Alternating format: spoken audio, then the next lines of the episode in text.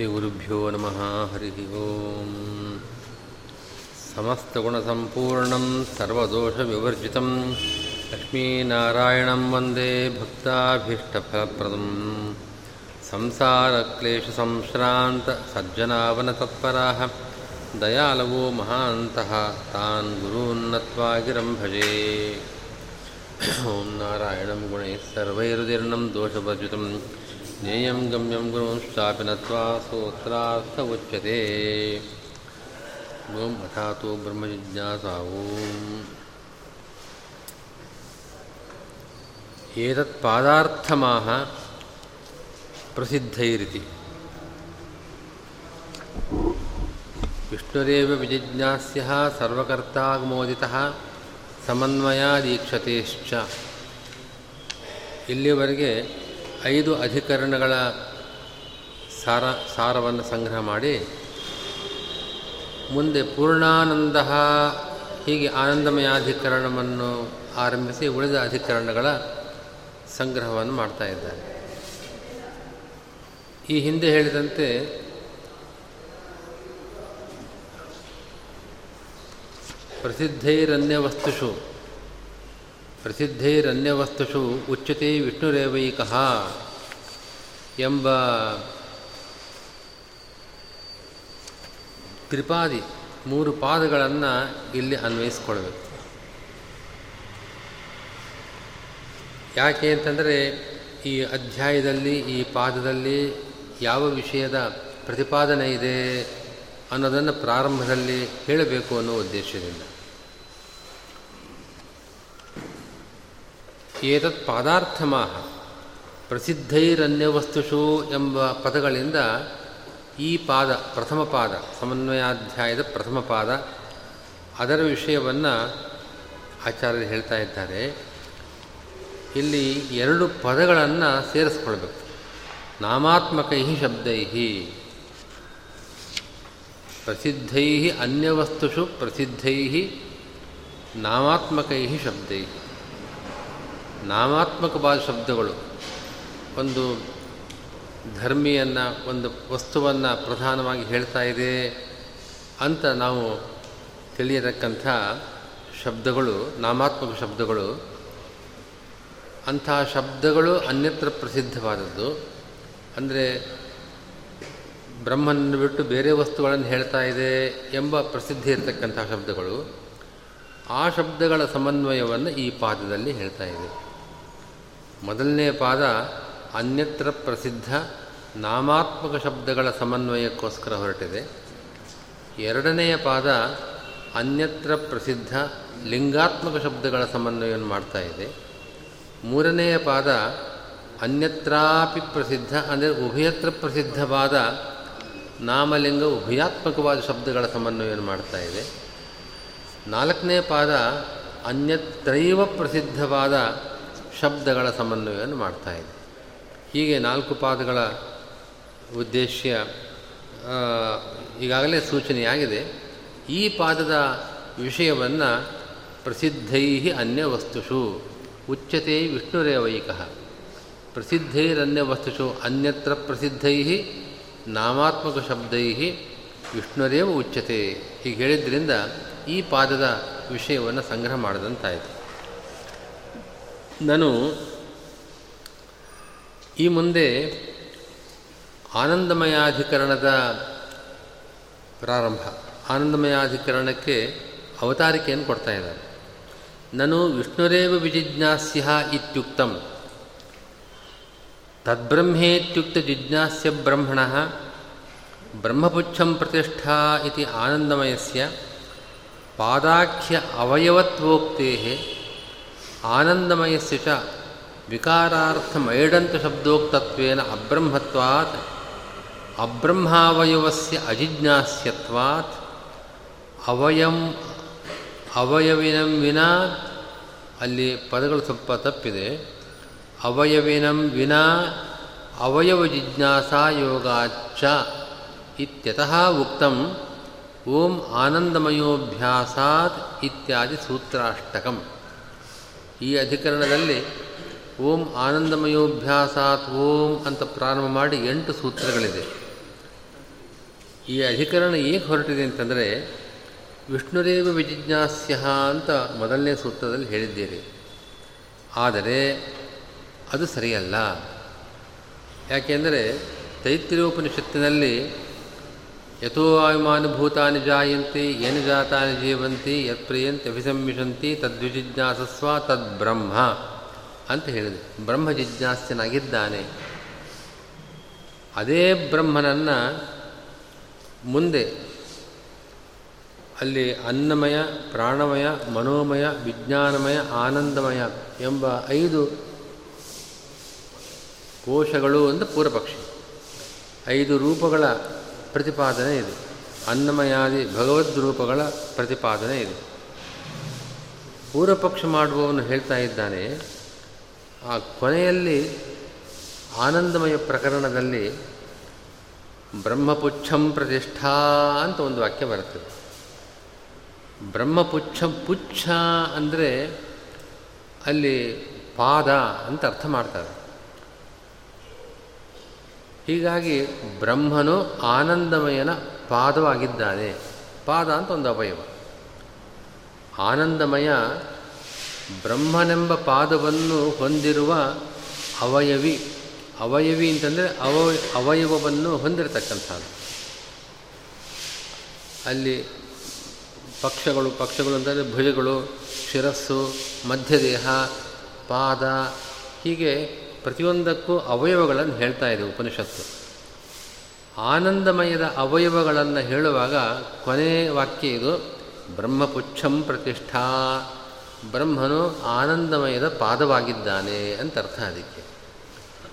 ಹಾಗಾದರೆ ಆನಂದಮಯ ಆನಂದಮಯ ಅನ್ನೋದೊಂದು ಅವಯವಿ, ಅವಯವಗಳನ್ನು ಪಡೆದಿರತಕ್ಕಂಥ ವಸ್ತು. ಅದರ ಅವಯವಗಳಲ್ಲಿ ಪಾದವೆಂಬ ಅವಯವ ಬ್ರಹ್ಮನಾಗಿದ್ದಾನೆ ಅಂತ ಅರ್ಥ ಆಯಿತು. ನೀವು ವಿಷ್ಣುದೇವ ಬಿಜಿಜ್ಞಾಸ್ಯ ಬ್ರಹ್ಮ ಜಿಜ್ಞಾಸೆ ಮಾಡಬೇಕು ಅಂತ ಹೇಳಿದ್ರಿ. ಆದರೆ ಈ ಬ್ರಹ್ಮ ಅವನು ಯಾವುದು ಬ್ರಹ್ಮಪುಚ್ಛಂ ಪ್ರತಿಷ್ಠಾ ಎಂಬಲ್ಲಿ ಹೇಳಿರತಕ್ಕಂಥ ಬ್ರಹ್ಮ ಅವನು ಆನಂದಮಯನ ಪಾದವಾಗಿದ್ದಾನೆ. ಆನಂದಮಯ ಬ್ರಹ್ಮವಲ್ಲ. ಯಾಕೆ ಅಂತಂದರೆ ಪೂರ್ವಪಕ್ಷಿಯ ಪ್ರಕಾರ ಮಯ ಅನ್ನೋ ಶಬ್ದ ಇದೆಯಲ್ಲ. ಮಯ ಅನ್ನೋ ಅದೊಂದು ಪ್ರತ್ಯಯ ಅದು. ಮಯಟ್ ಪ್ರತ್ಯಯ. ಆನಂದ ಶಬ್ದಕ್ಕೆ ಮಯಟ್ ಪ್ರತ್ಯಯ ಸೇರಿದಾಗ ಆನಂದಮಯ ಅಂತ ಪದ ಸಿಗತ್ತೆ. ಆನಂದದ ವಿಕಾರ ಅಂತ ಅರ್ಥ ಅದಕ್ಕೆ. ಗೋಮಯ ಅಂತ ಹೇಳ್ತೀವಲ್ಲ. ಗೋವಿನ ವಿಕಾರ. ಗೋಮಯ ಅನ್ನೋದು ಗೋವಿನ ವಿಕಾರ. ಅದರಂತೆ ಆನಂದಮಯ ಆನಂದದ ವಿಕಾರ. ಬ್ರಹ್ಮ ಅನ್ನೋದು ನಿರ್ವಿಕಾರವಾದ ವಸ್ತು. ಆನಂದಮಯ, ಆನಂದದ ವಿಕಾರವಾಗಿರುವ ಕಾರಣದಿಂದ ಅದನ್ನು ಬ್ರಹ್ಮ ಅಂತ ಹೇಳೋಕ್ಕಾಗೋದಿಲ್ಲ. ಹೀಗಾಗಿ ಆನಂದಮಯ ಯಾವಾಗ ಬ್ರಹ್ಮವಲ್ಲವೋ ಅಂಥ ಆನಂದಮಯದ ಅವಯವವಾಗಿರತಕ್ಕಂಥ ಈ ಬ್ರಹ್ಮ ಈ ಬ್ರಹ್ಮ ಶಬ್ದದಿಂದ ಏನು ಹೇಳ್ತಾ ಇದ್ದೀವಿ, ಅದು ನೀವು ಹೇಳ್ತಕ್ಕಂಥ ಬ್ರಹ್ಮ ಆನಂದಮಯ ವಿಕಾರದ ಒಂದು ಅವಯವವಾಯಿತು. ಆನಂದಮಯದ ಒಂದು ವಿಕಾರವಾಗಿದೆ. ಆನಂದಮಯ ಅಂದರೆ ಆನಂದದ ವಿಕಾರ, ಅದರ ಅವಯವವಾಗಿದೆ ಬ್ರಹ್ಮ. ಆದ್ದರಿಂದ ಇದು ಬ್ರಹ್ಮವಲ್ಲ. ಮತ್ತಿನ್ನೊಂದು ಕಾರಣ, ಅವಯವ ಅವಯವ, ಅವಯವಿ, ಇವೆರಡರಲ್ಲಿ ಅವಯವ ಅಪ್ರಧಾನ. ಅವಯವಿಗೆ ಪ್ರಾಧಾನ್ಯ. ನಾವು ಜಿಜ್ಞಾಸೆ ಮಾಡೋದಾದರೆ ಪ್ರಧಾನವಾದ ಅವಯವಿಯನ್ನು ಜಿಜ್ಞಾಸೆ ಮಾಡಬೇಕು. ಈ ಬ್ರಹ್ಮ ಅವಯವವಾದದ್ದರಿಂದ, ಅಪ್ರಧಾನವಾದದ್ದರಿಂದ ಅದರ ಜಿಜ್ಞಾಸೆ ಸರಿಯಲ್ಲ. ಜಿಜ್ಞಾಸೆಗೆ ಅಷ್ಟು ಪ್ರಾಶಸ್ತ್ಯವಿಲ್ಲ. ನೋಡಿ, ಆ ವಾಕ್ಯವನ್ನು ಇನ್ನೊಂದು ಸರ್ತಿ ಓದ್ತೇನೆ. ತದ್ಬ್ರಹ್ಮೇತ್ಯುಕ್ತ ಜಿಜ್ಞಾಸ್ಯ ಬ್ರಹ್ಮಣ. ತದ್ವಿಜಿಜ್ಞಾಸಸ್ವ ತದ್ಬ್ರಹ್ಮ ಅಂತ ಉಪನಿಷತ್ತು. ಈ ವಾಕ್ಯ ಬ್ರಹ್ಮ ಜಿಜ್ಞಾಸ್ಯ ಅಂತ ಹೇಳ್ತಾ ಇದೆ. ಆದರೆ ಈ ಬ್ರಹ್ಮ ಬ್ರಹ್ಮಪುಚ್ಛಂ ಪ್ರತಿಷ್ಠೇತಿ ಆನಂದಮಯಸ್ಯ ಪಾದಾಖ್ಯ ಅವಯವತ್ವೋಕ್ತೇ ಈ ಬ್ರಹ್ಮ ಆನಂದಮಯನ ಅವಯವವಾಗಿದೆ, ಪಾದವೆಂಬ ಅವಯವವಾಗಿದೆ ಅಂತ ಉಪನಿಷತ್ ಹೇಳ್ತಾ ಇದೆ. ಆನಂದಮಯಸ್ಯ ಚ ವಿಕಾರಾರ್ಥ ಮಯಡಂತ ಶಬ್ದೋಕ್ತತ್ವೇನ. ಆನಂದಮಯ ಅಂತನ್ನುವಾಗ ಆ ಮಯಟ್ ಅನ್ನೋ ಒಂದು ಪ್ರತ್ಯಯ ಇದೆ. ಅದಕ್ಕೆ ವಿಕಾರ ಅಂತ ಅರ್ಥ ಆದ್ದರಿಂದ ಆನಂದಮಯ ಶಬ್ದದಿಂದ ಹೇಳಲ್ಪಡತಕ್ಕಂಥ ಒಂದು ವಸ್ತು, ಅದು ಆನಂದದ ವಿಕಾರವಾಗಿರತಕ್ಕಂಥ ವಸ್ತು. ವಿಕಾರ ಅದು ಬ್ರಹ್ಮ ಅಲ್ಲ. ನಿರ್ವಿಕಾರ, ಬ್ರಹ್ಮ ನಿರ್ವಿಕಾರ. ಉಪನಿಷತ್ತುಗಳಲ್ಲಿ ಬ್ರಹ್ಮನನ್ನು ನಿರ್ವಿಕಾರ ಅಂತ ಸ್ಪಷ್ಟವಾಗಿ ಹೇಳ್ತಾ ಇದೆ. ಆದ್ದರಿಂದ ಆನಂದಮಯವೇ ಬ್ರಹ್ಮವಲ್ಲ.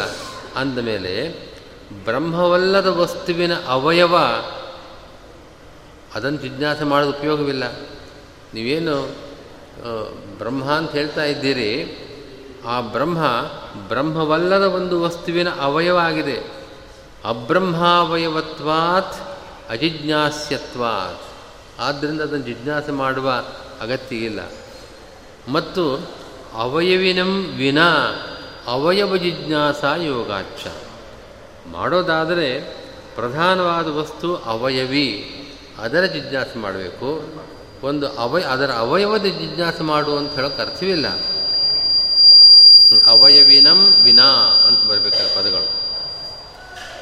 ಈ ಒಂದು ಆಕ್ಷೇಪದ ಪರಿಹಾರಕ್ಕೋಸ್ಕರವಾಗಿ ಓಂ ಆನಂದಮಯೋಭ್ಯಾಸಾತ್ ಓಂ ಇತ್ ಅಂತ ಪ್ರಾರಂಭ ಮಾಡಿ ಎಂಟು ಸೂತ್ರಗಳ ಅಧಿಕರಣ ಇದು.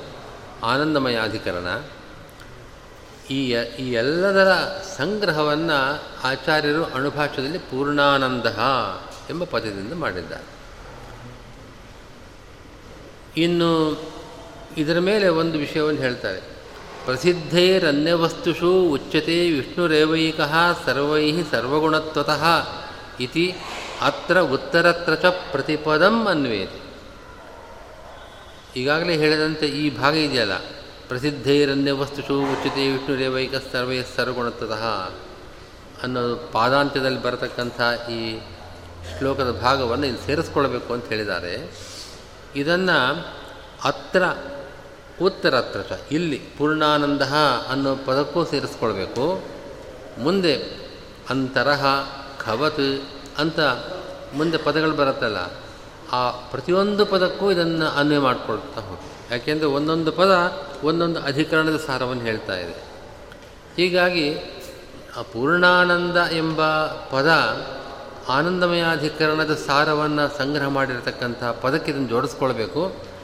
ಮುಂದಿನ ಅಧಿಕರಣಗಳ ಸಾರವನ್ನು ಸಂಗ್ರಹ ಮಾಡಿದ ಪದಗಳ ಜೊತೆಗೂ ಪ್ರತಿಪದಂ ಅನ್ವೇತಿ ಎಲ್ಲ ಪದಗಳ ಜೊತೆಗೂ ಸೇರಿಸ್ಕೊಳ್ಬೇಕು.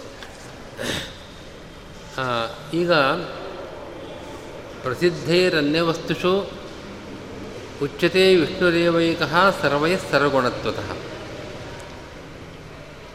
ಇಲ್ಲಿ ಅನ್ಯವಸ್ತುಷ ಪ್ರಸಿದ್ಧೈ ಅನ್ನಮಯ, ಪ್ರಾಣಮಯ, ಮನೋಮಯ ಇವೆಲ್ಲ ಶಬ್ದಗಳು ಕೂಡ ಯಾವುದೋ ಒಂದು ಕೋಶವನ್ನು ಈ ಶರೀರ ಈ ಶರೀರ ನಾವು ನೋಡ್ತಕ್ಕಂಥ ಒಂದು ಶರೀರ ಒಂದು ಕೋಶ. ಅದರ ಒಳಗಡೆಗೆ ಪ್ರಾಣಮಯವಾದ ಒಂದು ಕೋಶ ಇದೆ. ಅದರ ಒಳಗಡೆ ಇನ್ನೊಂದು ಕೋಶ, ಹೀಗೆ ಒಂದರ ಒಳಗೆ ಒಂದರ ಒಳಗೆ ಒಂದೊಂದು ಕೋಶ, ಐದು ಕೋಶಗಳು ಕೊನೆಯ ಕೋಶ ಆನಂದಮಯ ಎಂಬ ಕೋಶ. ಹೀಗೆ ಈ ಐದೂ ಪ್ರಕರಣಗಳಲ್ಲಿ ಹೌದು.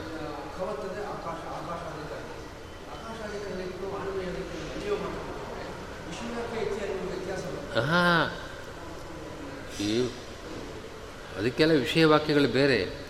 ಪ್ರಸಿದ್ಧೈರನ್ಯವಸ್ತುಷು ಉಚ್ಯತೆ ವಿಷ್ಣುರೇವೈಕ. ಸರ್ವೈ ಸರ್ವಗುಣತ್ವತಃ ಎಂಬ ಈ ಭಾಗವನ್ನು ಈ ಶ್ಲೋಕವನ್ನು ಎಲ್ಲ ಕಡೆಗೂ ಅನ್ವಯ ಮಾಡಿ ಅಂತ ಹೇಳ್ತಾ ಇದ್ದಾರೆ ಅಷ್ಟೇ ಈ ಈ- ಇಷ್ಟು ಭಾಗವನ್ನು ಈ ಶ್ಲೋಕವನ್ನು ಪೂರ್ಣಾನಂದ ಅಂತರಹ ಖವತ್ ಒಂದೊಂದು ಪದಕ್ಕೂ ಅನ್ವಯ ಮಾಡ್ತಾ ಹೋಗಿ ಅನ್ವಯ ಮಾಡಿಕೊಂಡಾಗ ಏನು ಒಟ್ಟು ಅರ್ಥ ಬರುತ್ತೆ ಅನ್ನೋದನ್ನು ಮುಂದೆ ವಿವರಿಸ್ತಾರೆ. ಅಧಿಕರಣಕ್ಕೂ ಅಲ್ಲ ಇಲ್ಲಿರ್ತಕ್ಕಂಥ ಪದಗಳಿಗೆ ಆ ಪದಗಳು ಮುಂದಿನ ಅಧಿಕರಣಗಳ ಸಾರವನ್ನು ಹೇಳತಕ್ಕಂಥ ಪದಗಳು. ಅಂತರಹ ಅನ್ನೋದು ಅಂತರ ಅಂತಸ್ತತ್ವಾಧಿಕರಣದ ಸಾರವನ್ನು ಹೇಳ್ತಾ ಇದೆ. ಖವತ್ ಅನ್ನೋದು ಆಕಾಶಾಧಿಕರಣದ ಸಾರವನ್ನು ಹೇಳ್ತಾ ಇದೆ. ಪ್ರಾಣ ಜ್ಯೋತಿ ಈ ಪದಗಳೆಲ್ಲ ಆಯಾಯ ಅಧಿಕರಣದ ಸಾರವನ್ನು ಹೇಳ್ತಾ ಇದೆ. ಆ ಆ ಪದ ವ್ಯಾಖ್ಯಾನ ಮಾಡುವ ಸಂದರ್ಭದಲ್ಲಿ ಈ ಭಾಗವನ್ನು ಸೇರಿಸ್ಕೊಳ್ಬೇಕು. ಉಚ್ಯತೆ ವಿಷ್ಣುರೇವೈಕ ಸರ್ವಯಸ್ಸರ್ವಗುಣತ್ವತಃ ಎಂಬ ಈ ಭಾಗವನ್ನು ಸೇರಿಸ್ಕೊಳ್ಬೇಕು. ಅನ್ವಯ ಮಾಡಿಕೊಳ್ಬೇಕು. ಈ ಇಲ್ಲೊಂದು ಪ್ರಶ್ನೆ. ಇಲ್ಲಿ ಬರತಕ್ಕಂತಹ ಶಬ್ದಗಳಿಂದ, ಅನ್ನಮಯಾದಿ ಶಬ್ದಗಳಿಂದ ವಿಷ್ಣುರೇವ ಉಚ್ಚತೆ ಉಚ್ಚತೆ ವಿಷ್ಣುರೇವೈಕಃ ಅಂತ ಹೇಳ್ತಾ ಇದ್ದೀರಿ. ಈಗ ಯಾಕೆ ಹೇಳಬೇಕು? ಅಲ್ಲಿ ವಿಷ್ಣುರೇವ ಅಂತನ್ನೋ ಪದ ಇಲ್ಲಿ ಪುನಃ ಹೇಳೋ ಅಗತ್ಯ ಇರಲಿಲ್ಲ ಅಣುಭಾಷ್ಯದಲ್ಲಿ. ಯಾಕೆಂದರೆ ವಿಷ್ಣುರೇವ ವಿಜಿಜ್ಞಾಸ್ಯ ಅಂತ ಪ್ರಾರಂಭದಲ್ಲೇ ಇದೆ. ವಿಷ್ಣುರೇವ ವಿಜಿಜ್ಞಾಸ್ಯ ಸರ್ವಕರ್ತ ಆಗಮೋದಿತ. ಆ ವಿಷ್ಣುರೇವ ಅನ್ನೋ ಪದವನ್ನು ಈಗಾಗಲೇ ಮುಂದಿನ ಪದಗಳ ಜೊತೆಗೆ ಸೇರಿಸ್ಕೊಂಡು ವ್ಯಾಖ್ಯಾನ ಮಾಡ್ತಾ ಇದ್ದಾರೆ.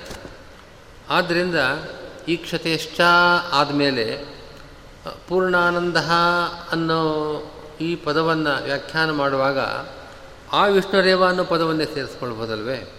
ಆದರೆ ಆಚಾರ್ಯರು ಉಚ್ಚತೆ ವಿಷ್ಣುರೇವ ಏಕಃ. ಪುನಃ ಇಲ್ಲಿ ವಿಷ್ಣುದೇವ ಅನ್ನೋ ಪದವನ್ನು ಹೇಳ್ತಾ ಇದ್ದಾರೆ. ಇದರ ಅಗತ್ಯ ಏನು ಅಂತ ಒಂದು ಪ್ರಶ್ನೆ. ಅದಕ್ಕೆ ತ ತತ್ತಮಂಜರಿಯಲ್ಲಿ ವಿಷ್ಣುರೇವ ಇತಿ ವರ್ತಮಾನೇಪಿ ತತ್ರ ಏವಕಾರಸ್ಯ ಪೂರ್ವಂ ಮುಖ್ಯವೃತ್ತೈವ ನ ಲಕ್ಷಣಯ ಇತ್ಯರ್ಥಲಾಭಾಯ ಸಂಪದೇನ ಅನ್ವಿತತೆಯ ವಿಷ್ಣುಪದೇನ ಅನ್ವಯ ವಿಚ್ಛೇದಾತ್. ತತ್ವಸಮನ್ವಯಾದಿತ್ಯತಃ ತತ್ವ ಇತಿ ಇತ್ಯಸ್ಯ ಅಧ್ಯಾಯ ಪರಿಸಮಾಪ್ತಿ ಪ್ರತಿನಯಂ ಪ್ರಾಯೇಣ ಅನುವೃತ್ತಿರಿತ ಸೂಚನಾರ್ಥತ್ವಾತ್.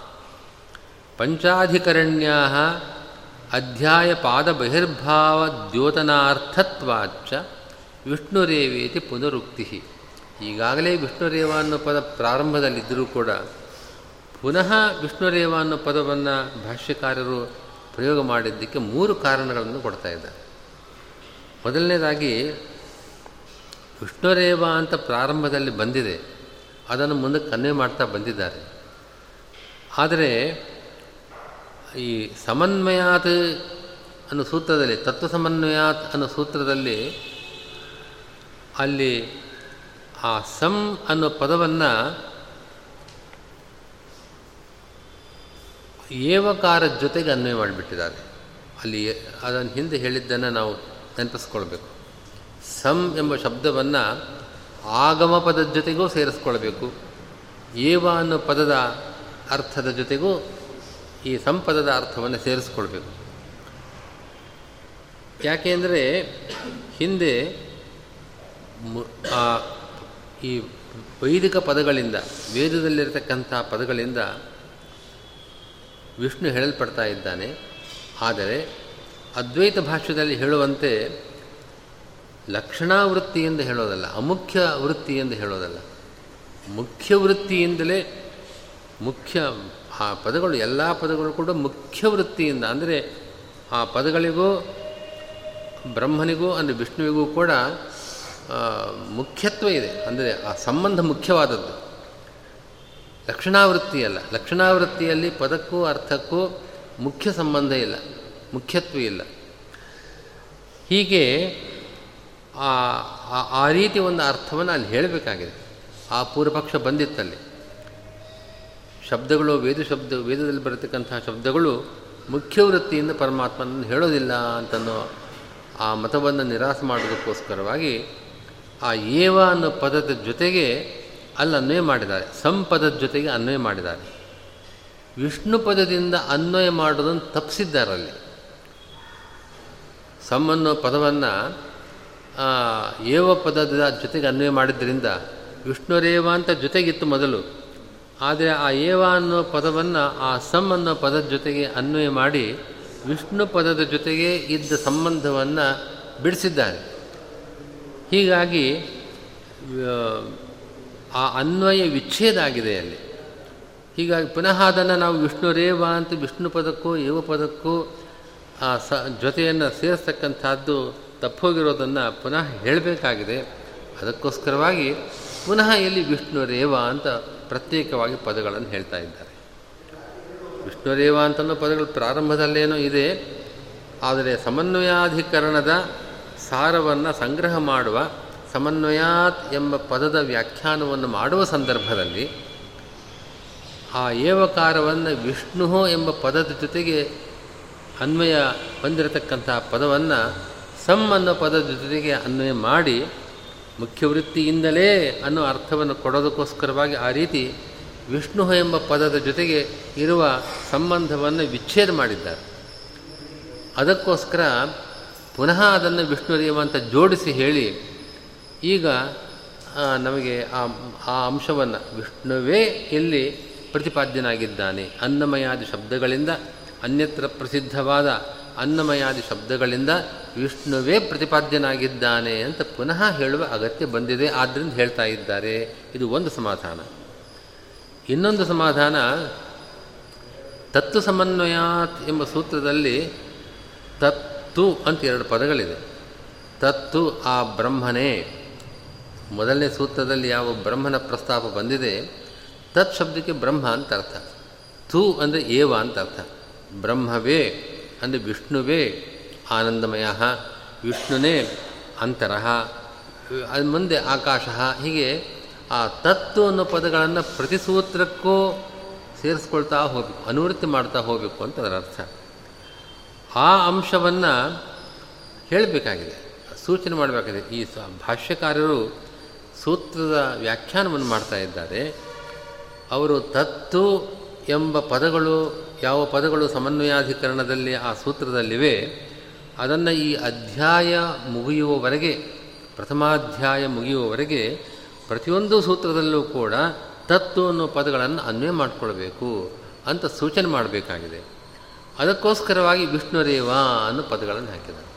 ತತ್ತು ಅನ್ನೋ ಪದದ ಅರ್ಥವೇ ವಿಷ್ಣುರೇವ ಅಂತ ತತ್ ಅಂತಂದರೆ ವಿಷ್ಣು, ತು ಅಂತಂದರೆ ಏವ?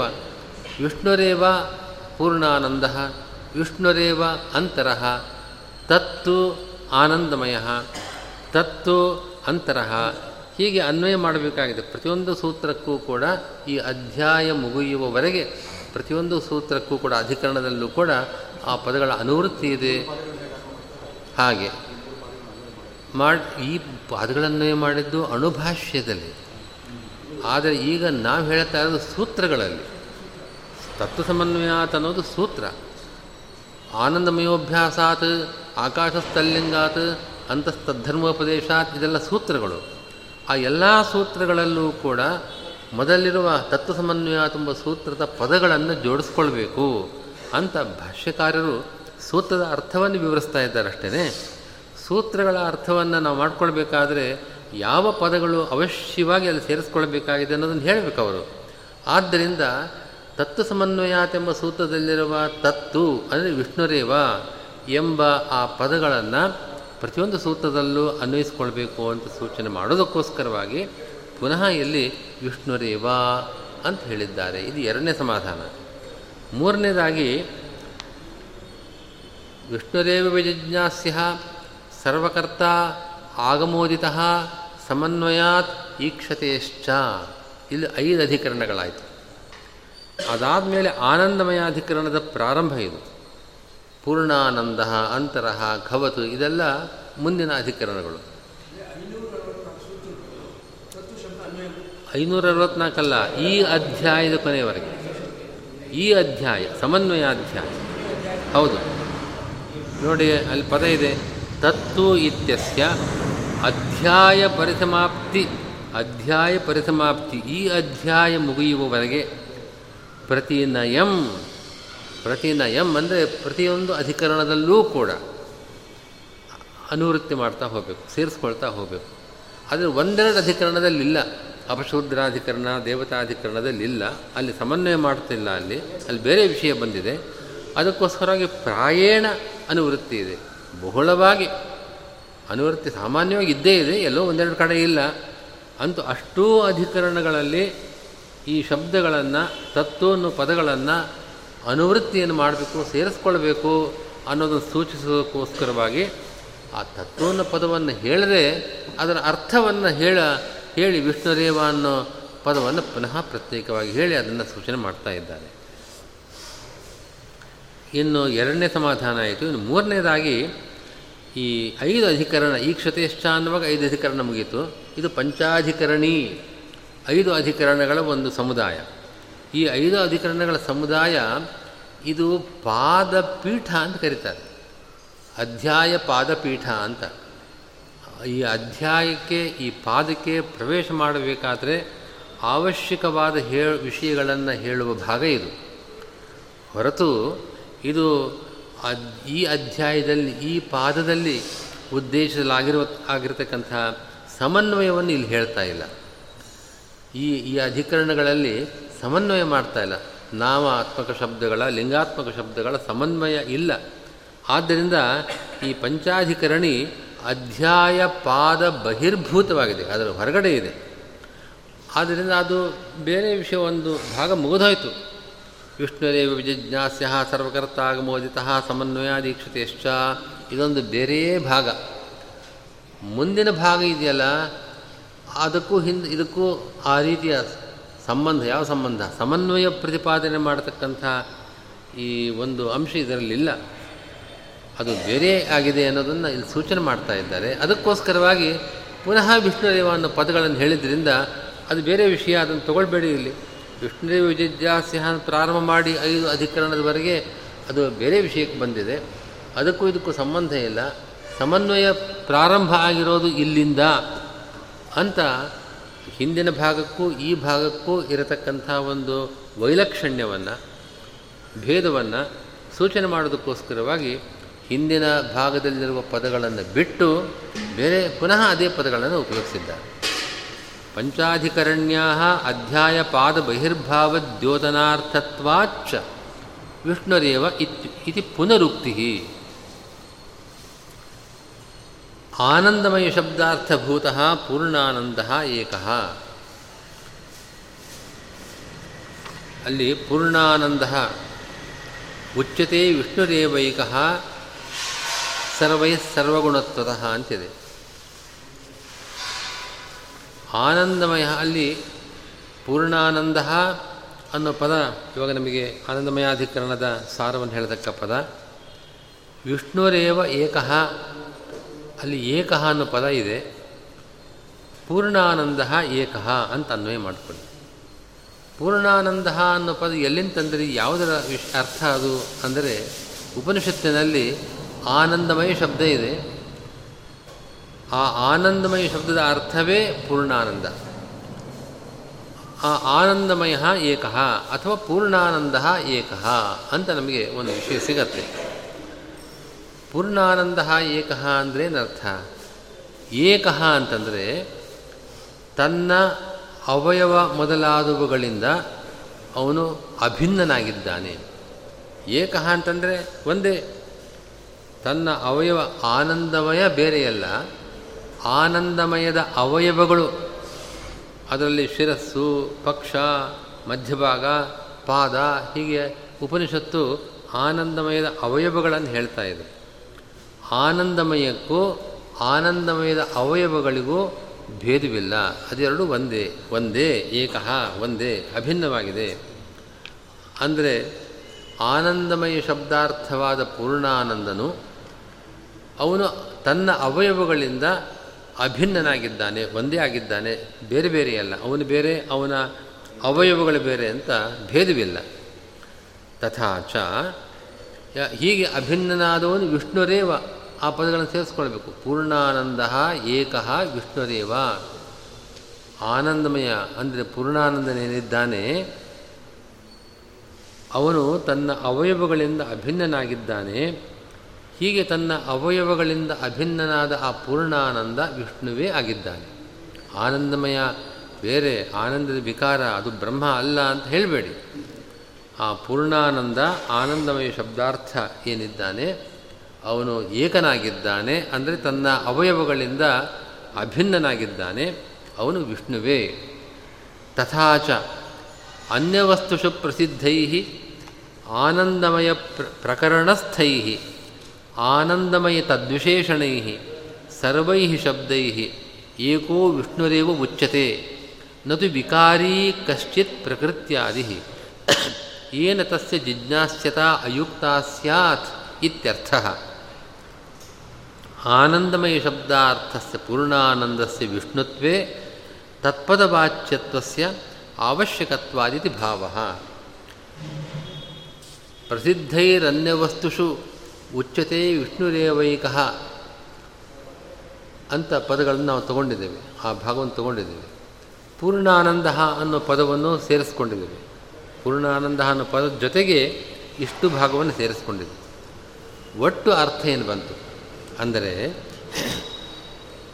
ಅನ್ಯವಸ್ತುಷು ಪ್ರಸಿದ್ಧೈ ಪ್ರಸಿದ್ಧೈ ಅನ್ಯವಸ್ತುಷು. ಬೇರೆ ವಸ್ತುಗಳನ್ನು ಹೇಳುವ ಪದಗಳು ಎಂದು ಪ್ರಸಿದ್ಧವಾಗಿರತಕ್ಕಂಥ ಯಾವುದು ಶಬ್ದಗಳು? ಆನಂದಮಯ ಪ್ರಕರಣದಲ್ಲೇ ಇರತಕ್ಕಂಥ ಆನಂದಮಯ ಶಬ್ದ ಮತ್ತು ಅದಕ್ಕೆ ವಿಶೇಷಣವಾಗಿ ಬಂದಿರತಕ್ಕಂಥ ಶಬ್ದಗಳು. ಇದೇ ಶಬ್ದಗಳು, ಬ್ರಹ್ಮ ಮತ್ತು ಅದರ ಪುಚ್ಛ, ಪಕ್ಷ, ಹೀಗೆಲ್ಲ ಶಬ್ದಗಳು ಬರ್ತಾ ಇದೆ. ಮೋದ, ಪ್ರಮೋದ ಅಂತ ಶಬ್ದಗಳು.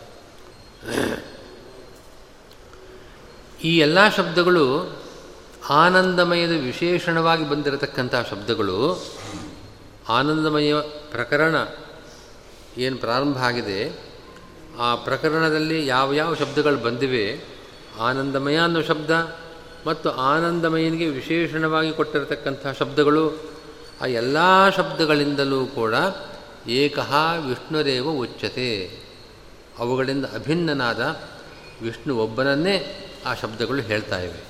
ಹೊರತು ಪೂರ್ವಪಕ್ಷ ಮಾಡುವಾಗ ಮಯ ಅಂತಂದರೆ ವಿಕಾರ ಅಂತರ್ಥ, ಆನಂದಮಯ ಅಂತಂದರೆ ಆನಂದದ ವಿಕಾರ ಅಂತರ್ಥ.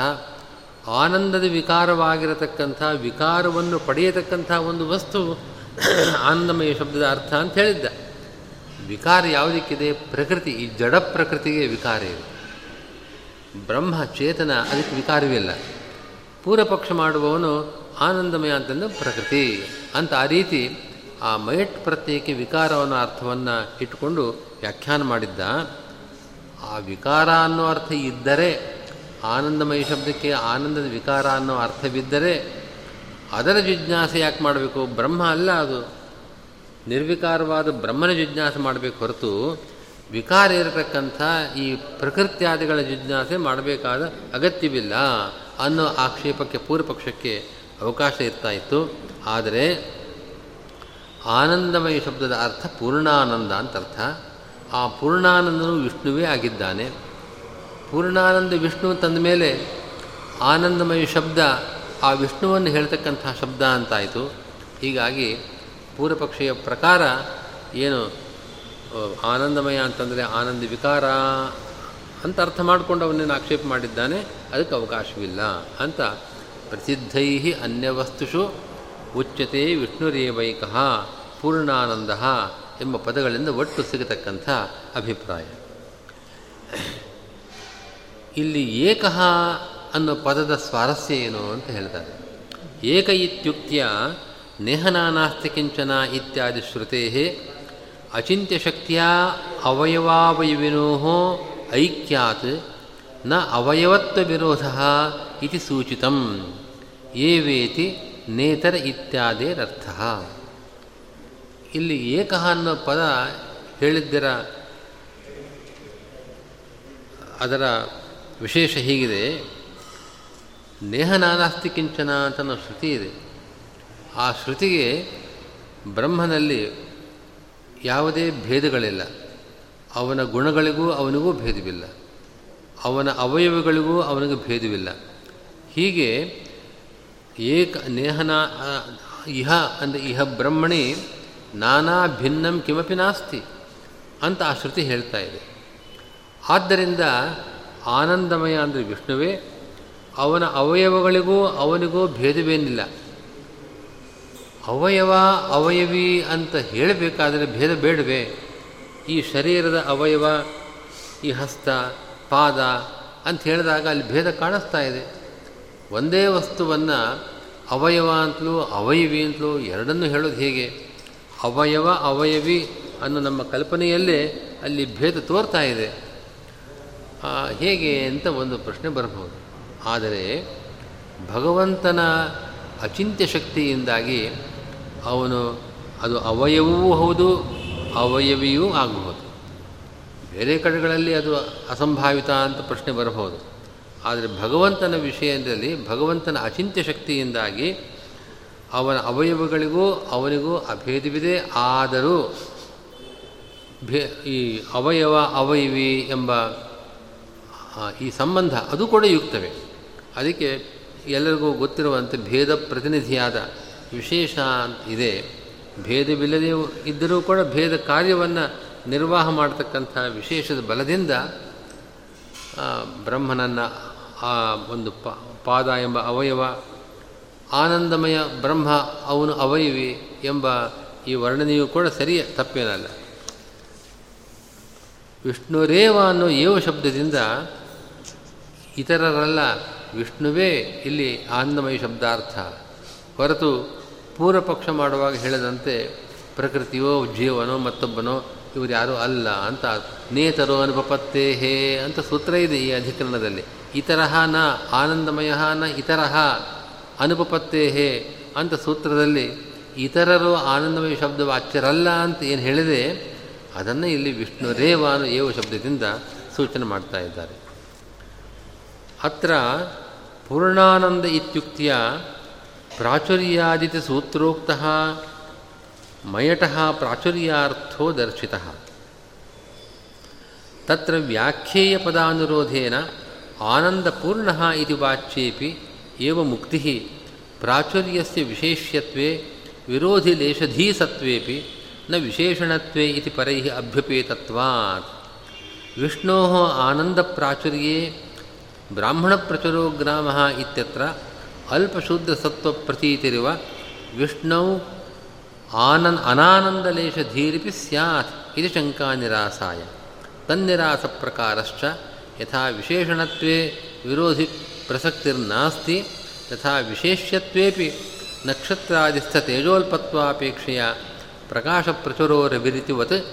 ಜೀವಗತ ಪ್ರಕಾಶಪ್ರಚುರೋರವಿರಿತಿವತ್ ಆನಂದ ಆನಂದಪ್ರಚುರ ಇತ್ಯುಕ್ತೇಪಿ ದೋಷಾಭಾವಾದಿತಿ. ಅಣುಭಾಷ್ಯದಲ್ಲಿ ಪೂರ್ಣಾನಂದ ಅಂತ ವ್ಯಾಖ್ಯಾನ ಮಾಡಿದ್ದಾರೆ. ಸೂತ್ರದಲ್ಲಿರುವ ಪದ ಆನಂದಮಯ ಅಂತ ಪದ. ಇಲ್ಲಿ ಪೂರ್ಣಾನಂದ ಅಂತ ವ್ಯಾಖ್ಯಾನದಿಂದ, ಅಂದರೆ ಆನಂದಮಯ ಶಬ್ದದ ವ್ಯಾಖ್ಯಾನವಷ್ಟೇ ಇದು. ಆನಂದಮಯ ಶಬ್ದಕ್ಕೆ ಆನಂದ ವಿಕಾರ ಅಂತರ್ಥ ಆ ಮಯ ಅನ್ನೋ ಭಾಗಕ್ಕೆ ವಿಕಾರ ಅಂತರ್ಥ ಅಂತ ಪೂರ್ವಪಕ್ಷ ಹೇಳಿದ್ದ. ಆದರೆ ತಾದಾತ್ಮ್ಯ, ವಿಕಾರ ಮತ್ತು ಪ್ರಾಚುರ್ಯ. ಹೀಗೆ ಮೂರು ಅರ್ಥಗಳಿದೆ. ಆ ಮೈಟ್ ಪ್ರತ್ಯಯಕ್ಕೆ ಮೂರು ಅರ್ಥಗಳಿದೆ.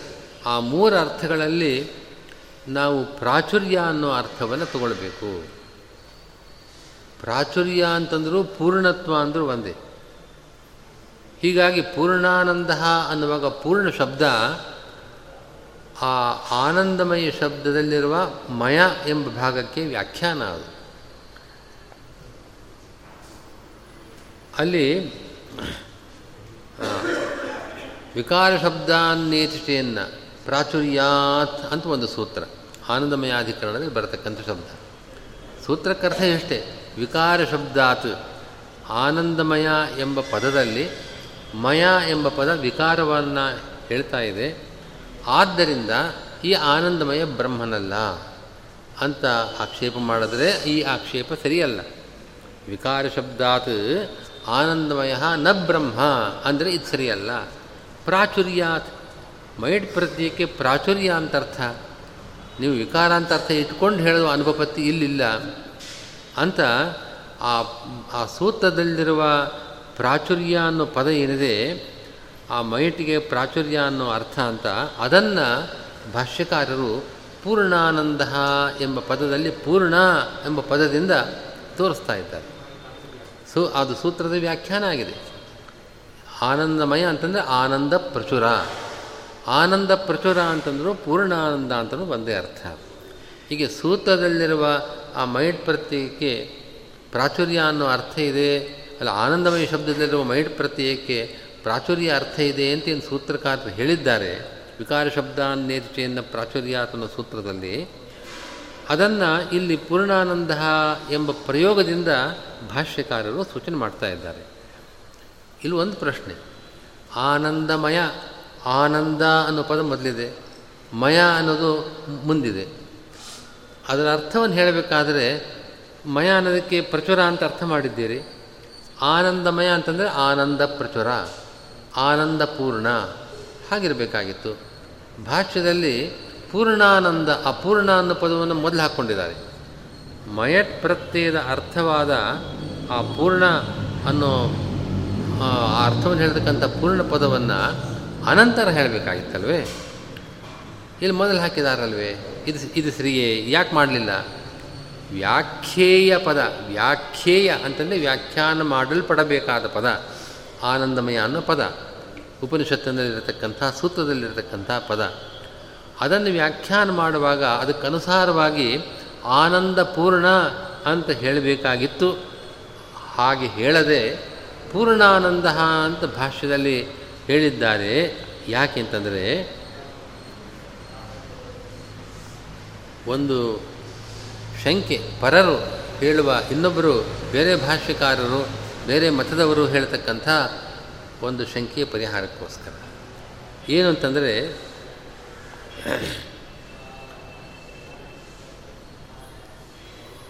ಆನಂದ ಪ್ರಚುರ ಅಂತಲೇ ಇದ್ದರೆ ಪದ, ಆನಂದ ಪ್ರಚುರ ಅಂತಿದ್ದ ಪಕ್ಷದಲ್ಲಿ ಮೊದಲು ಬರತಕ್ಕಂಥದ್ದು ವಿಶೇಷಣ, ಅನಂತರ ಬರತಕ್ಕಂಥದ್ದು ವಿಶೇಷ್ಯ.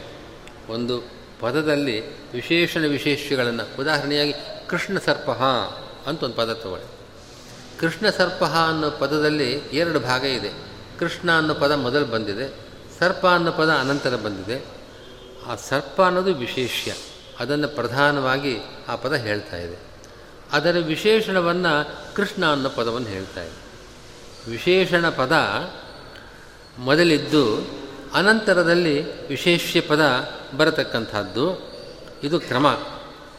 ಯಾವಾಗ ಈ ಪ್ರಚುರ ಅನ್ನೋ ಪದವನ್ನು ವಿಶೇಷವಾಗಿ ಇಟ್ಕೊಂಡ, ಇಟ್ಕೊಳ್ಳೋದಾದರೆ ಆನಂದ ಪ್ರಚುರ ಅಂತ ಹೇಳಿದಾಗ ಆನಂದ ವಿಶೇಷಣವಾಗತ್ತೆ ಪ್ರಚುರ ಅಂತಂದು ವಿಶೇಷವಾಗತ್ತೆ ಕೃಷ್ಣ ಸರ್ಪ ಅನ್ನೋ ಪದದಲ್ಲಿ ಕೃಷ್ಣ ಅನ್ನೋ ಮೊದಲನೇ ಬಂದ ಪದ ವಿಶೇಷಣವಾಗಿ ಅನಂತರ ಬಂದ ಪದ ವಿಶೇಷವಾಗತ್ತಲ್ವೇ ಅದರಂತೆ ಆನಂದಮಯ, ಅದಕ್ಕೆ ಆನಂದ ಪ್ರಚುರ ಅಂತ ಸೂತ್ರದ ಪದವನ್ನು, ಉಪನಿಷತ್ತಿನ ಪದವನ್ನು ನೋಡಿ ಹಾಗೆಯೇ ಭಾಷ್ಯಕಾರರು ಆನಂದ ಪ್ರಚುರ ಅಂತ ವ್ಯಾಖ್ಯಾನ ಮಾಡಿದ್ದರೆ, ಹಾಗಾದರೆ ಬ್ರಹ್ಮ ಆನಂದ ಪ್ರಚುರನಾಗಿದ್ದಾನೆ. ಆನಂದ ಪ್ರಚುರನಾಗಿದ್ದಾನೆ ಅಂತಂದರೆ ದುಃಖವೂ ಅವನಲ್ಲಿ ಸ್ವಲ್ಪ ಇರಬಹುದು. ಇರೋಕ್ಕೆ ಸಾಧ್ಯತೆ ಇದೆ ಅಂತ ಅರ್ಥ ಒಂದು ಶಂಕೆ ಬರ್ತಾ ಇತ್ತು ಉದಾಹರಣೆ ಕೊಡ್ತಾರೆ ಅವರು. ಬ್ರಾಹ್ಮಣ ಪ್ರಚುರೋ ಗ್ರಾಮ ಅಂತ ಒಂದು ವಾಕ್ಯ. ಈ ಗ್ರಾಮ ಬ್ರಾಹ್ಮಣ ಪ್ರಚುರವಾಗಿದೆ. ಅಂದರೆ ಬ್ರಾಹ್ಮಣರು ಜಾಸ್ತಿ ಇದ್ದಾರೆ. ಅಲ್ಪಸಂಖ್ಯಾತರಾಗಿ ಶೂದ್ರರಿದ್ದಾರೆ ಅಂತ ಅರ್ಥ ಆಗೋದಿಲ್ವೇ?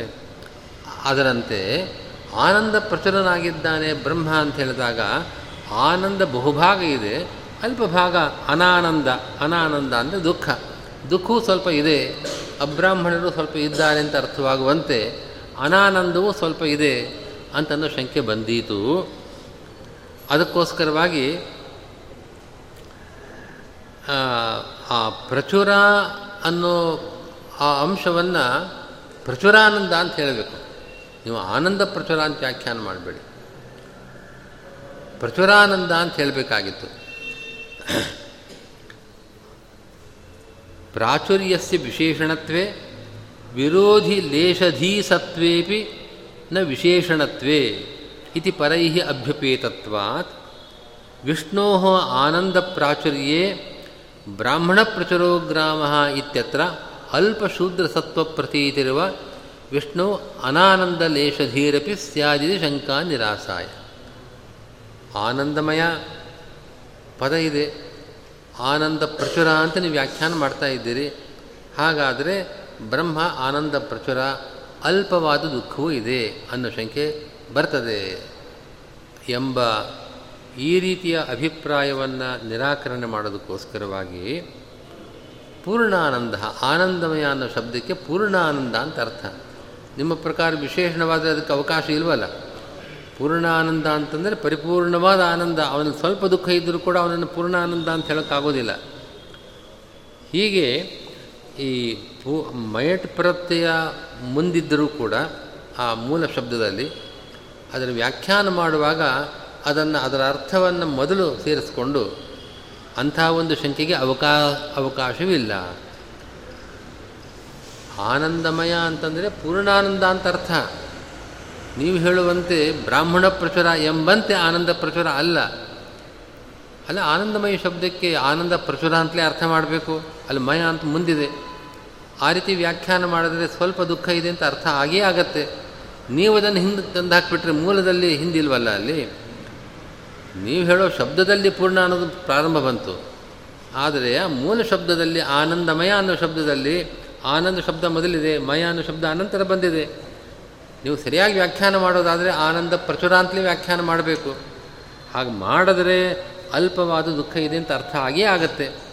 ಇದನ್ನು ಹೇಗೆ ಪರಿಹಾರ ಮಾಡೋದು ಅಂತ ಒಂದು ಪ್ರಶ್ನೆ ಬರಬಹುದು. ಆದರೆ ಆನಂದಮಯ ಅನ್ನೋ ಶಬ್ದಕ್ಕೆ ಪೂರ್ಣಾನಂದ ಪೂರ್ಣಾನಂದ ಅಂತನ್ನೋ ವ್ಯಾಖ್ಯಾನವನ್ನು ಮಾಡುವ ಮೂಲಕ ಆಚಾರ್ಯರು ಹೇಳ್ತಾ ಇದ್ದಾರೆ, ಅದು ವಿಶೇಷ ಆದರೇನು, ವಿಶೇಷಣ ಆದರೇನು, ಇಂಥ ಶಂಕೆಗಳು ಬರೋದಿಲ್ಲ. ಆನಂದ ಪ್ರಚುರ ಅಂತಂದರು, ಪ್ರಚುರಾನಂದ ಅಂತಂದರು, ಎರಡೂ ಒಂದೇ ಅರ್ಥ. ಉದಾಹರಣೆ ಕೊಡ್ತಾರೆ ಅವರು. ಈಗ ಪ್ರ, ಪ್ರಕಾಶ ಪ್ರಚುರ ರವಿಹಿ ಅಂತ ಒಂದು ವಾಕ್ಯ ತಗೊಳ್ಳಿ. ರವಿ ಸೂರ್ಯ ಅವನು ಪ್ರಕಾಶ ಪ್ರಚುರನಾಗಿದ್ದಾನೆ. ನೋಡಿ, ಪ್ರಚುರ ಅನ್ನೋ ಶಬ್ದ ಮುಂದೆ ಬಂದಿದೆ ಇಲ್ಲಿ. ಪ್ರಕಾಶ ಅಂತ ಹಿಂದಿದೆ. ಹಾಗಾದರೆ ಸೂರ್ಯನಲ್ಲಿ ಸ್ವಲ್ಪ ಕತ್ಲಿದೆ. ಅಂತ ಅರ್ಥ ಮಾಡ್ತೀರಾ? ಪ್ರಕಾಶ ಪ್ರಚುರ ಅನ್ನೋ ಈ ಪ್ರಯೋಗದಲ್ಲಿ ಪ್ರಕಾಶ ಶಬ್ದ ಪ್ರಾರಂಭದಲ್ಲಿದ್ದರೂ ಕೂಡ, ಪ್ರಚುರ ಶಬ್ದ ಅನಂತರದಲ್ಲಿದ್ದರೂ ಕೂಡ ಅಲ್ಲಿ ಅಲ್ಪವಾದ ಅಪ್ರಕಾಶ ಅಥವಾ ತಮಸ್ಸಿದೆ ಅಂತ ಅನ್ನೋದಕ್ಕೆ ಹೇಗೆ ಅವಕಾಶವಿಲ್ಲವೋ ಹಾಗೆ ಆನಂದ ಪ್ರಚುರ ಅಂತಂದ್ರಂತೆ ಪ್ರಕಾಶ ಪ್ರಚುರ ಅಂತ ಹೇಳಿದಂತೆ. ಸ್ವಲ್ಪವೂ ದುಃಖದ ಪ್ರಸಕ್ತಿಯೇ ಇಲ್ಲ. ಹೀಗೆ ಆನಂದಮಯ ಶಬ್ದ ಮೂಲದಲ್ಲಿದ್ದರೂ ವ್ಯಾಖ್ಯಾನ ಮಾಡುವಾಗ ಪೂರ್ಣಾನಂದ ಅಂತ ವ್ಯಾಖ್ಯಾನ ಮಾಡುವ ಮೂಲಕ ನಿಮ್ಮ ಇಂಥ ಶಂಕೆಗಳೆಲ್ಲ ಅತ್ಯಂತ ಕ್ಷುದ್ರವಾದದ್ದು ಅಂತ ಆಚಾರ್ಯ ತೋರಿಸ್ತಾ ಇದ್ದಾರೆ.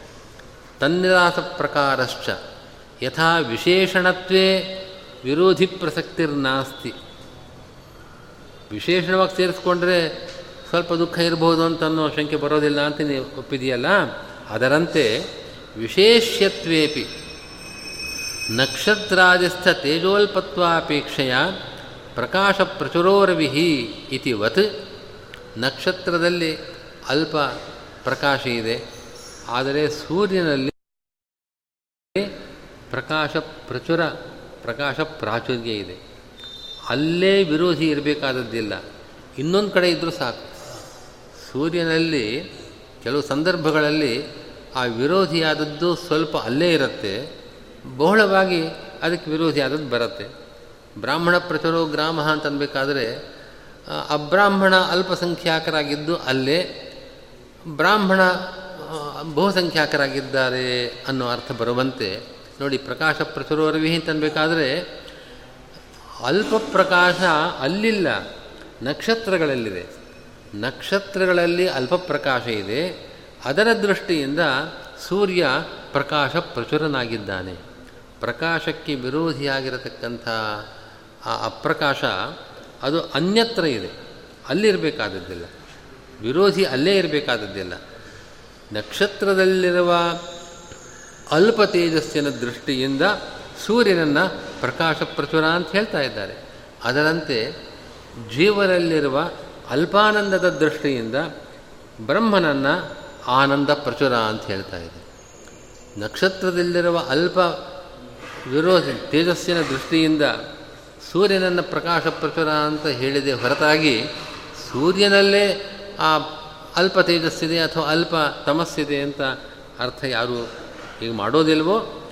ಅದರಂತೆ ಜೀವನಲ್ಲಿರುವ ಅಲ್ಪಾನಂದದ ದೃಷ್ಟಿಯಿಂದ ಬ್ರಹ್ಮ ಪ್ರಕಾಶ ಆನಂದ ಪ್ರಚುರನಾಗಿದ್ದಾನೆ ಅಂತ ಹೇಳಬೇಕೆ ಹೊರತಾಗಿ ಬ್ರಹ್ಮನಲ್ಲೇ ಅಲ್ಪವಾದ ಅನಾನಂದ ಇದೆ ಎಂಬ ಈ ಕುಶಂಕೆಯನ್ನು ಮಾಡಬಾರ್ದು ಅಂತ ಇದು ಆಚಾರ್ಯರು ಸೂಚನೆ ಮಾಡ್ತಾ ಇದ್ದಾರೆ. ಪೂರ್ಣಾನಂದ ಎಂಬ ಪದದ ಪ್ರಯೋಗದ ಮೂಲಕ ಸೂಚನೆ ಮಾಡ್ತಾ ಇದ್ದಾರೆ. ಪ್ರಚುರ ಅಂತಂದರೆ ವಿಕಾರ ಅನ್ನೋ ಅರ್ಥ ಬರೋದಿಲ್ಲ. ಪೂರ್ಣ ಅಂತ ಅರ್ಥ. ಹಾಗಲ್ಲ.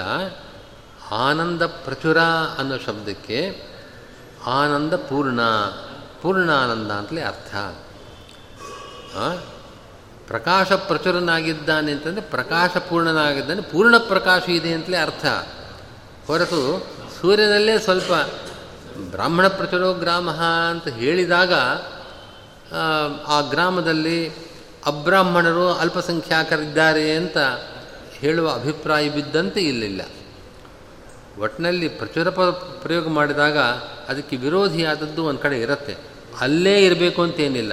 ಬೇರೆ ಕಡೆ ಇದ್ದರೂ ಕೂಡ ಆ ರೀತಿ ಪದ, ಪ್ರಯೋಗ ಮಾಡತಕ್ಕಂಥದ್ದು ಲೋಕದಲ್ಲೂ ಇದೆ ಅಂತ ತೋರಿಸ್ತಾ ಇದೆ.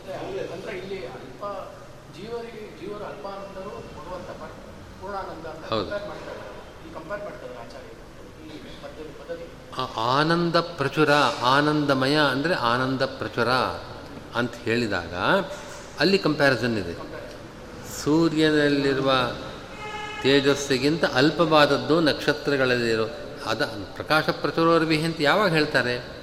ನಕ್ಷತ್ರ ಮತ್ತು ಸೂರ್ಯನನ್ನು ತುಲನೆ ಮಾಡಬೇಕಾದ್ರೆ ಅಲ್ಲಿ ಅಲ್ಪ ತೇಜಸ್ಸಿದೆ, ಅಲ್ಪ ಪ್ರಕಾಶ ಇದೆ, ಸೂರ್ಯ ಪ್ರಕಾಶ ಪ್ರಚುರನಾಗಿದ್ದಾನೆ ಅಂತ ಹೇಳೋದಿಲ್ವೇ? ಹಾಗೆ.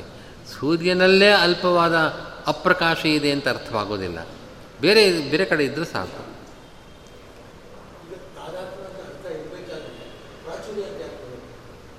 ಪೂರ್ಣತ್ವ ಅರ್ಥ ಬೇಕು.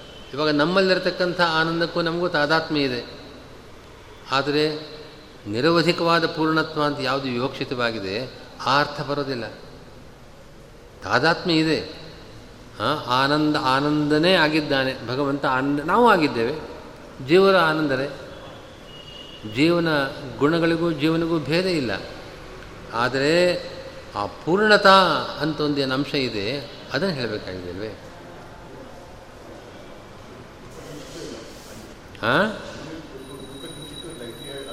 ನಿರವಧಿಕವಾದ ಪೂರ್ಣತ್ವ. ಹಾಂ, ಎಲ್ಲ, ಯಾವುದು ನಿರವಧಿಕ ಅನ್ನೋದರಿಂದ ಎಲ್ಲ ಸಂಗ್ರಹ ಆಯಿತು.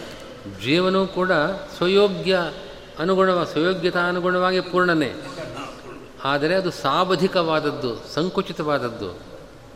ಈ ಒಂದು ಪೂರ್ಣತ್ವ, ಪೂರ್ಣಾನಂದ ಅಂತ ಭಗವಂತನನ್ನು ಹೇಳುವಾಗ ಯಾವ ಪೂರ್ಣತ್ವದ ಕಲ್ಪನೆ ಇದೆ, ಅದು ಜೀವನ ವಿಷಯದಲ್ಲಿಲ್ಲ. ಅದನ್ನು ತೋರಿಸೋದಕ್ಕೋಸ್ಕರವಾಗಿ ತಾದಾತ್ಮ್ಯಾರ್ಥೆ, ವಿಕಾರಾರ್ಥೆ, ಪ್ರಾಚುರ್ಯಾರ್ಥೆ, ಮಯಟ್, ತ್ರಿಧಾ, ಆ ಮೂರು ಅರ್ಥಗಳಲ್ಲಿ ಪ್ರಚುರ, ಪೂರ್ಣ ಅನ್ನೋ ಅರ್ಥವನ್ನು ತಗೊಂಡಿದ್ದಾರೆ.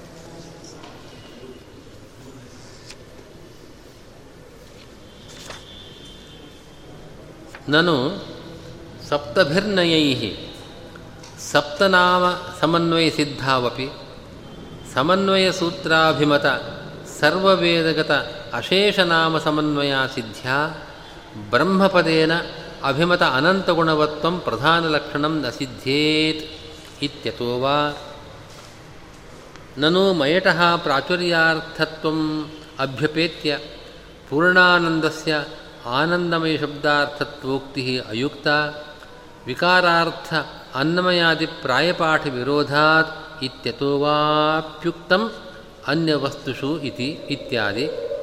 ಶಬ್ದೈರಿತಿ ಶೇಷಃ, ಅನ್ಯವಸ್ತುಷು ಕೋಶಾದಿಷು ಪ್ರಸಿದ್ಧೈಃ ಸರ್ವೈಃ ಗುಣಿಸಾಮಾನ್ಯವಾಚಕೈಃ ಅನ್ನಮಯಾದಿಭಿ ಶಬ್ದೈ ಉಚ್ಯತೆ, ವಿಷ್ಣುರೇವ ಏಕಃ ಇತಿ.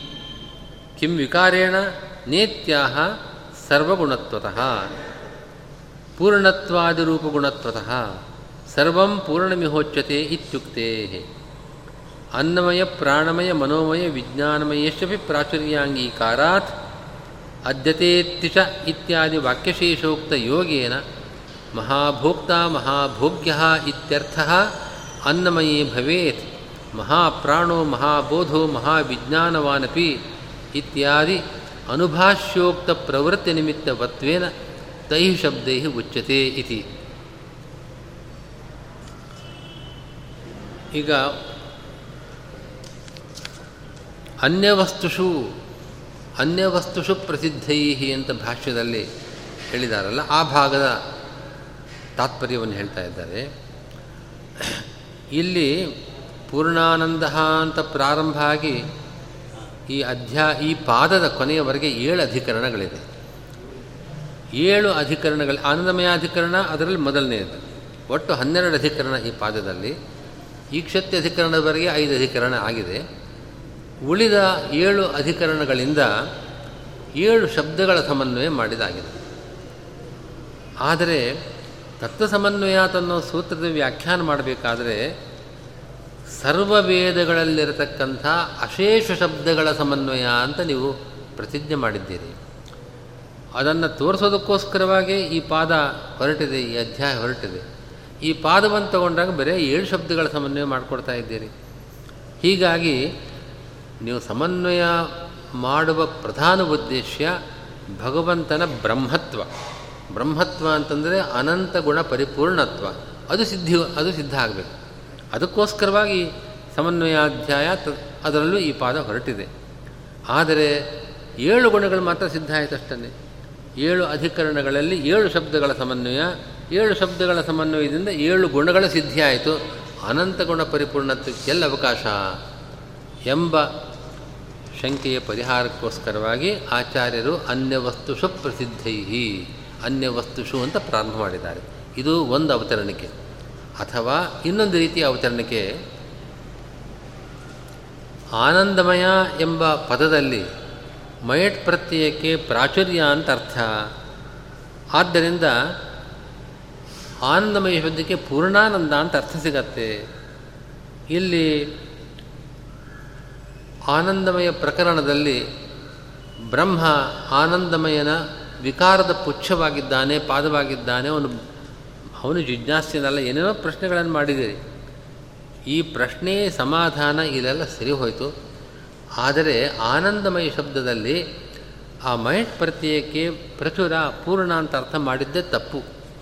ಯಾಕೆ ಅಂತಂದರೆ, ಇದು ಕೊನೆಯ ಪ್ರಕರಣ ಇದು. ಆ ಭಾಗದಲ್ಲಿ ಐದು ಪ್ರಕರಣಗಳು ಬರುತ್ತಲ್ಲ. ಅನ್ನಮಯ, ಪ್ರಾಣಮಯ, ಮನೋಮಯ, ವಿಜ್ಞಾನಮಯ. ಅನ್ನಮಯ, ಪ್ರಾಣಮಯ ಅದೆಲ್ಲ ಕೋಶಗಳು ಅದರ ಸಂದೇಹವೇ ಇಲ್ಲ. ಬಂದಿರೋದು ಪ್ರಶ್ನೆ ಆನಂದಮಯ ಪ್ರಕರಣದಲ್ಲಿ. ಅದಕ್ಕೋಸ್ಕರವೇ ಸೂತ್ರಕಾರರು ಆನಂದಮಯೋಭ್ಯಾಸ ಅಂತ ಸೂತ್ರ ಮಾಡಿದ್ದಾರೆ. ಸೂತ್ರಕಾರರು ಅನ್ನಮಯೋಭ್ಯಾಸ ಅಂತ ಮಾಡಲಿಲ್ಲ. ಅನ್ನಮಯಾದಿಹಿ ಅಭ್ಯಾಸಾತಂತಲೂ ಹೇಳಲಿಲ್ಲ. ಆನಂದಮಯ ಅಭ್ಯಾಸಾತ್. ಐದು ಪ್ರಕರಣಗಳಲ್ಲಿ ಕೊನೆ ಪ್ರಕರಣದಲ್ಲಿ ಬರತಕ್ಕಂಥ ಆನಂದಮಯ, ಅವನು ಬ್ರಹ್ಮ ಅಂತ ವ್ಯಾಖ್ಯಾನ ಮಾಡಲಿಕ್ಕೆ ಹೊರಟಿದ್ದಾರೆ. ಆದರೆ ಹಿಂದಿನ ನಾಲ್ಕು ಪ್ರಕರಣಗಳಲ್ಲಿ ಅನ್ನಮಯ ಅಂತಂದರೆ ಅದು ಅನ್ನವಿಕಾರ, ಪ್ರಾಣಮಯ ಅಂದರೆ ಪ್ರಾಣವಿಕಾರ. ಈಗ ಆನಂದ ಅನ್ನ ಅನ್ನಮಯಾದಿ ಪಂಚ ಪ್ರಕರಣಗಳು ಅದು ಒಂದು ರೀತಿಯ ಒಂದು ಐ, ಅವಾಂತರ ವಿಭಾಗ ಇದೆ. ಅನ್ನಮಯ ಪ್ರಕರಣ, ಪ್ರಾಣಮಯ ಪ್ರಕರಣ ಅಂತ. ಒಟ್ಟಿನಲ್ಲಿ ಐದು ಪ್ರಕರಣಗಳು ಸೇರಿ ಒಂದು ಭಾಗ ಅಂತ ಇಟ್ಕೊಳ್ಬೋದು ಆ ಹಿಂದಿನ ಪ್ರಕರಣಗಳಲ್ಲಿ ಇದೇ ರೀತಿಯ ಶಬ್ದ ಬಂದಿದೆ. ಮಯ ಮಯ ಅಂತ ಎಲ್ಲ ಕಡೆಗೂ ಸೇರಿದೆ. ಅಲ್ಲಲ್ಲಿ ವಿಕಾರ ಅಂತ ಅರ್ಥ ಇದೆ. ಅನ್ನಮಯ, ಅಲ್ಲಿ ವಿಜ್ಞಾ, ಮನೋಮಯದ ವಿಜ್ಞಾನಮಯ ತನಕ ಬರೋವರೆಗೆ ಒಂದು ಅರ್ಥ ಆನಂದಮಯ ಅಂತ ಬಂದ ಕೂಡಲೇ ಬೇರೆ ಅರ್ಥ. ಇದು ಹೇಳೋದು ಸರಿಯಲ್ಲ ಅಲ್ವೇ? ಒಂದೇ ರೀತಿ ಶಬ್ದಗಳು ಬರತಕ್ಕಂಥ ಒಳಗೆ ಒಂದೇ ರೀತಿ ವ್ಯಾಖ್ಯಾನ ಮಾಡಬೇಕು. ಇದನ್ನು ಪ್ರಾಯಪಾಠ ವಿರೋಧ ಅಂತ ಕರೀತಾರೆ. ಬಹುಲವಾಗಿ ಆ ಪ್ರಕರಣದಲ್ಲಿ ಒಂದು ಶಬ್ದಕ್ಕೆ ಏನು ಅರ್ಥ ಮಾಡ್ತಾ ಇದ್ದೀರೋ, ಅದನ್ನು ಅನುಸರಿಸಬೇಕು. ಅದನ್ನು ಬಿಟ್ಟು ಒಂದು ಕಡೆ ಮಾತ್ರ ಬೇರೆ ಅರ್ಥ, ಅದೇ ರೀತಿಯ ಪದಕ್ಕೆ ಬೇರೆ ಅರ್ಥವನ್ನು ಹೇಳೋದಾದರೆ, ಅದು ಸರಿಯಾದ ವ್ಯಾಖ್ಯಾನ ಅಲ್ಲ. ಅಂತ ಒಂದು ಪ್ರಶ್ನೆ ಬಂದಾಗ ಅದಕ್ಕೋಸ್ಕರವಾಗಿ ಆಚಾರ್ಯರು ಭಾಷ್ಯದಲ್ಲಿ ಅನ್ಯ ವಸ್ತುಷು ಅಂತ ಪ್ರಾರಂಭ ಮಾಡಿದ್ದಾರೆ. ಪ್ರಾಯನ ಬಹುಳ ಅಂತ ಅರ್ಥ. ಬಹುಳ ಪಾಠ. ಬಾಹುಲ್ಯೇನ ಪಾಠ ಇರೋದಲ್ಲಿ ಅನ್ನಮಯ ಅಂದರೆ ಅನ್ನವಿಕಾರ, ಪ್ರಾಣಮಯ ಅಂದರೆ ಪ್ರಾಣವಿಕಾರ. ನಾಲ್ಕು ಪ್ರಕರಣಗಳಲ್ಲಿ ಮಯ ಅಂದರೆ ವಿಕಾರ ಅಂತ ಅರ್ಥ ಮಾಡಿ ಆನಂದಮಯ ಅಂತ ಕೊನೆಯ ಶಬ್ದಕ್ಕೆ ಮಾತ್ರ ಬೇರೆ ಅರ್ಥವನ್ನು ಹೇಳಿದ್ರೆ ಹೇಗೆ? ಇಂಥ ಒಂದು ಶಂಕೆಯ ಪರಿಹಾರಕ್ಕೋಸ್ಕರವಾಗಿ ಅನ್ಯ ವಸ್ತು ಪ್ರಸಿದ್ಧೈಹಿ ಅಂತ ಹೇಳ್ತಾ ಇದ್ದಾರೆ. ಶಬ್ದೈಹಿ ಅಂತ ಸೇರಿಸ್ಕೊಳ್ಬೇಕು.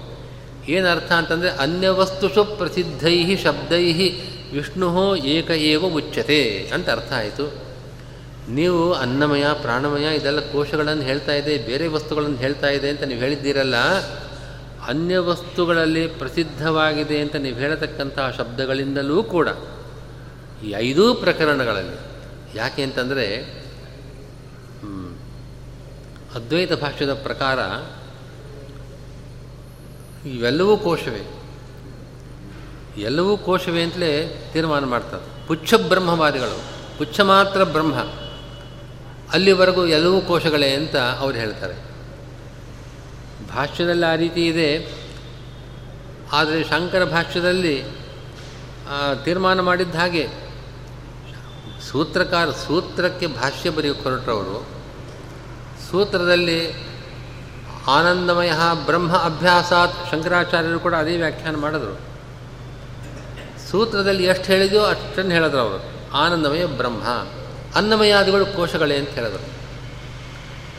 ಆಮೇಲೆ ತಾವು ಸೂತ್ರಕ್ಕೆ ಭಾಷ್ಯ ಬರೆದು ಆಮೇಲೆ ವ್ಯಾಖ್ಯಾನ ಮಾಡ್ತಾರೆ, ಭಾಮತಿಕಾರ ಅದನ್ನು ಸ್ಪಷ್ಟಪಡಿಸ್ತಾರೆ. ವಾಸ್ತವಿಕವಾಗಿ ನೋಡೋಕ್ಕೆ ಹೋದರೆ ಸೂತ್ರಕಾರರು ಹೇಳಿದ ತಪ್ಪು. ಸೂತ್ರದಲ್ಲಿ ಹೇಳಿರುವ ಆನಂದಮಯವೂ ಬ್ರಹ್ಮವಲ್ಲ. ಹಾಗೆ ಅಂತ ವ್ಯಾಖ್ಯಾನ ಮಾಡ್ತಾರೆ. ಸೂತ್ರದ ವ್ಯಾಖ್ಯಾನಕ್ಕೆ ಹೊರಟು ಸೂತ್ರದ ವ್ಯಾಖ್ಯಾನವೇ ತಪ್ಪು ಅಂತ ಹೇಳ್ತಾರೆ ಅವರು.